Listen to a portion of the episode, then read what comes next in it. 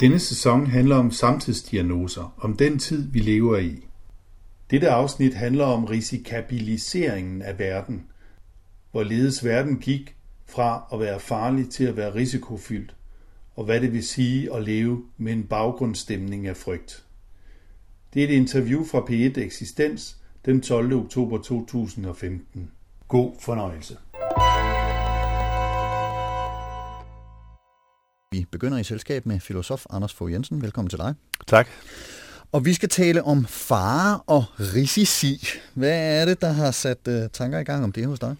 Jamen, jeg synes, at hver gang jeg åbner for nyhedsstrømmen, så øh, vælter det ud med øh, historier om, hvad der er risikabelt hele tiden. Det kan være ja, selvfølgelig både forurening, stråling, det kan være øh, forbruget, det er især maden. Øh, det kan være sådan noget som øh, kørestil eller arbejdsformer, øh, medicin, terapi, kirurgi, alt muligt, familie. Det kan simpelthen også være interpersonelle forhold, altså familien eller forældreskabet, der er risikabelt. Alt er farligt? Ja. Og Flygtningen er farlig? Flygtningen er farlig, eller arbejdsløsheden er noget, der er farligt. Investeringer, det at købe noget er farligt. Og det bliver ikke bare øh, forstået som farligt, men det bliver også forstået som risikabelt.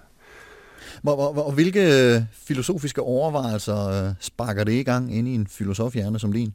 Jamen, det sparker det i gang. Hvorfor? Øh, hvordan er det kommet dertil, at vi forstår, altså at vi, mm, det sparker to tanker i gang. Dels, hvorfor frygter vi for meget, så meget, og hvorfor frygter vi igennem det at forstå tingene som tal og scenarier og øh, risici.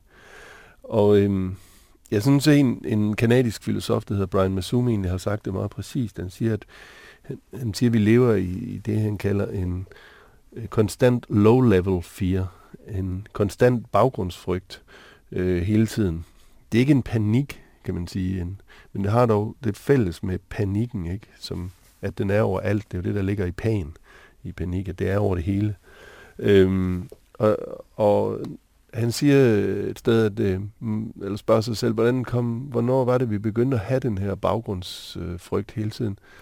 Ja, det, for ham startede det omkring mordet på, på Kennedy i 1963. Det vil sige, at verden der blev, øh, den blev noget andet. Den, den lange hvad kan man sige, optimisme fra oplysningen, at verden gik fremad og blev mere og mere sikker, den ændrer sig deromkring.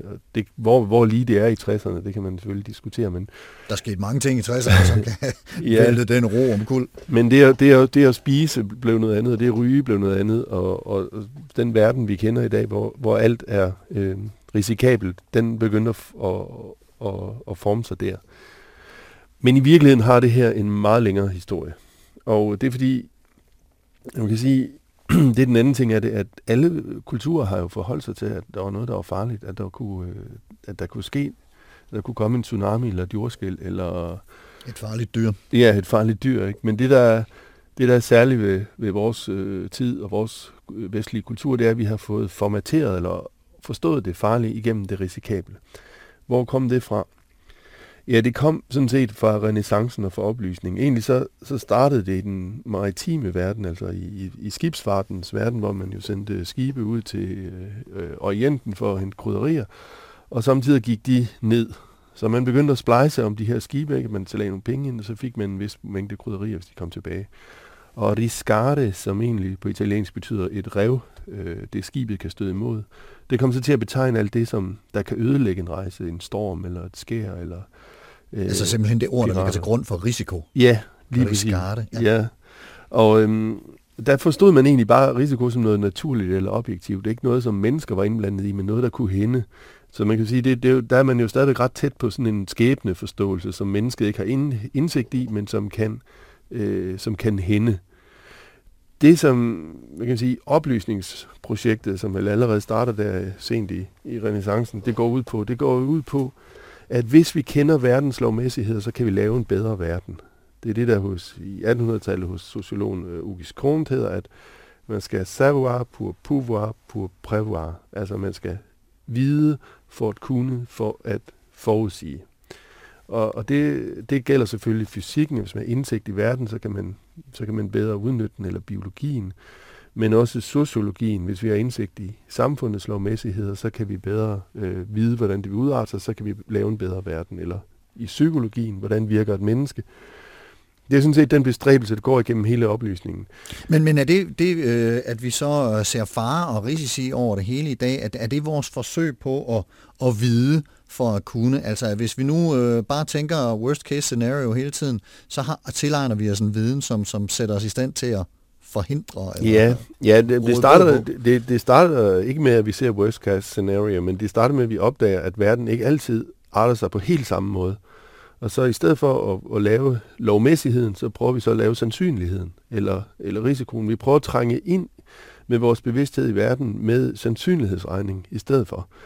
Øh, altså at kalkulere. Og det er sådan set det, der er forskellen øh, på fare og risiko. Det er, at risiko er en kalkuleret fare.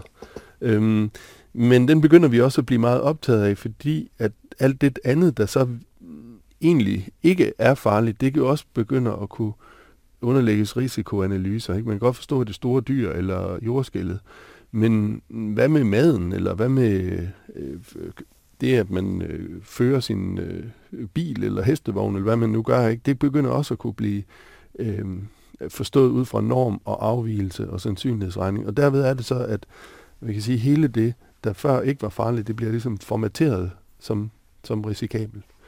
Og det er der selvfølgelig også, der er jo nogen, der har en, en større interesse i det her end andre, kunne man sige, ikke? At, øhm, at øh, det mest oplagte, det er vel forsikringsmanden, at der, der vil øh, lære sig at det her, at verden den er grundlæggende, øh, den kan grundlæggende gå galt, men hvis, og det gør den sandsynligvis, med visse bestemte sandsynligheder, men hvis du forsikrer dig, så kan du blive tryg. Så du er utryg nu, men du kan blive tryg.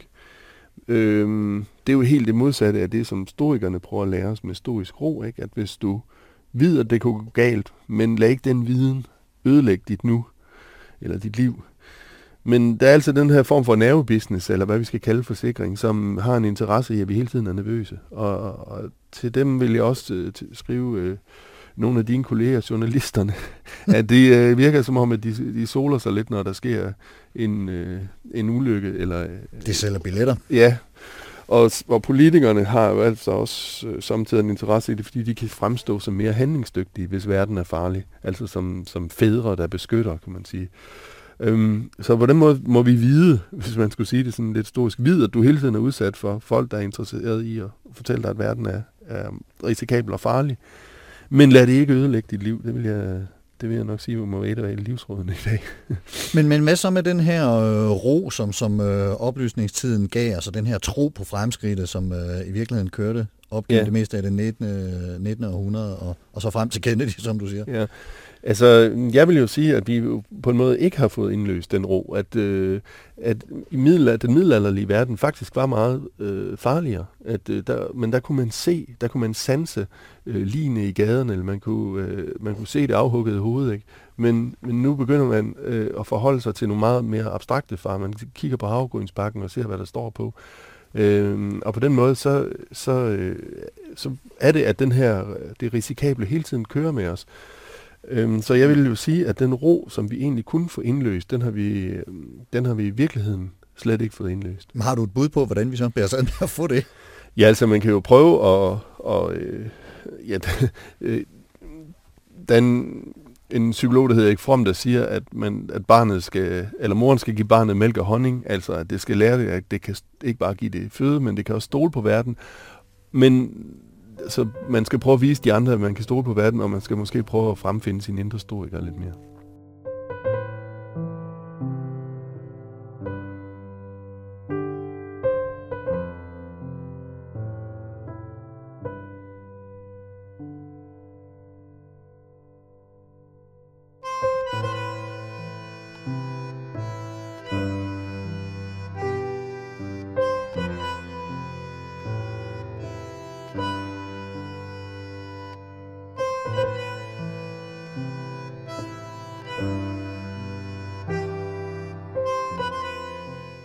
Du har lyttet til Filosofens podcast.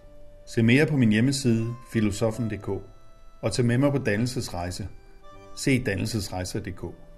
Mit navn er Anders Fogh Jensen. Tak fordi du lyttede med.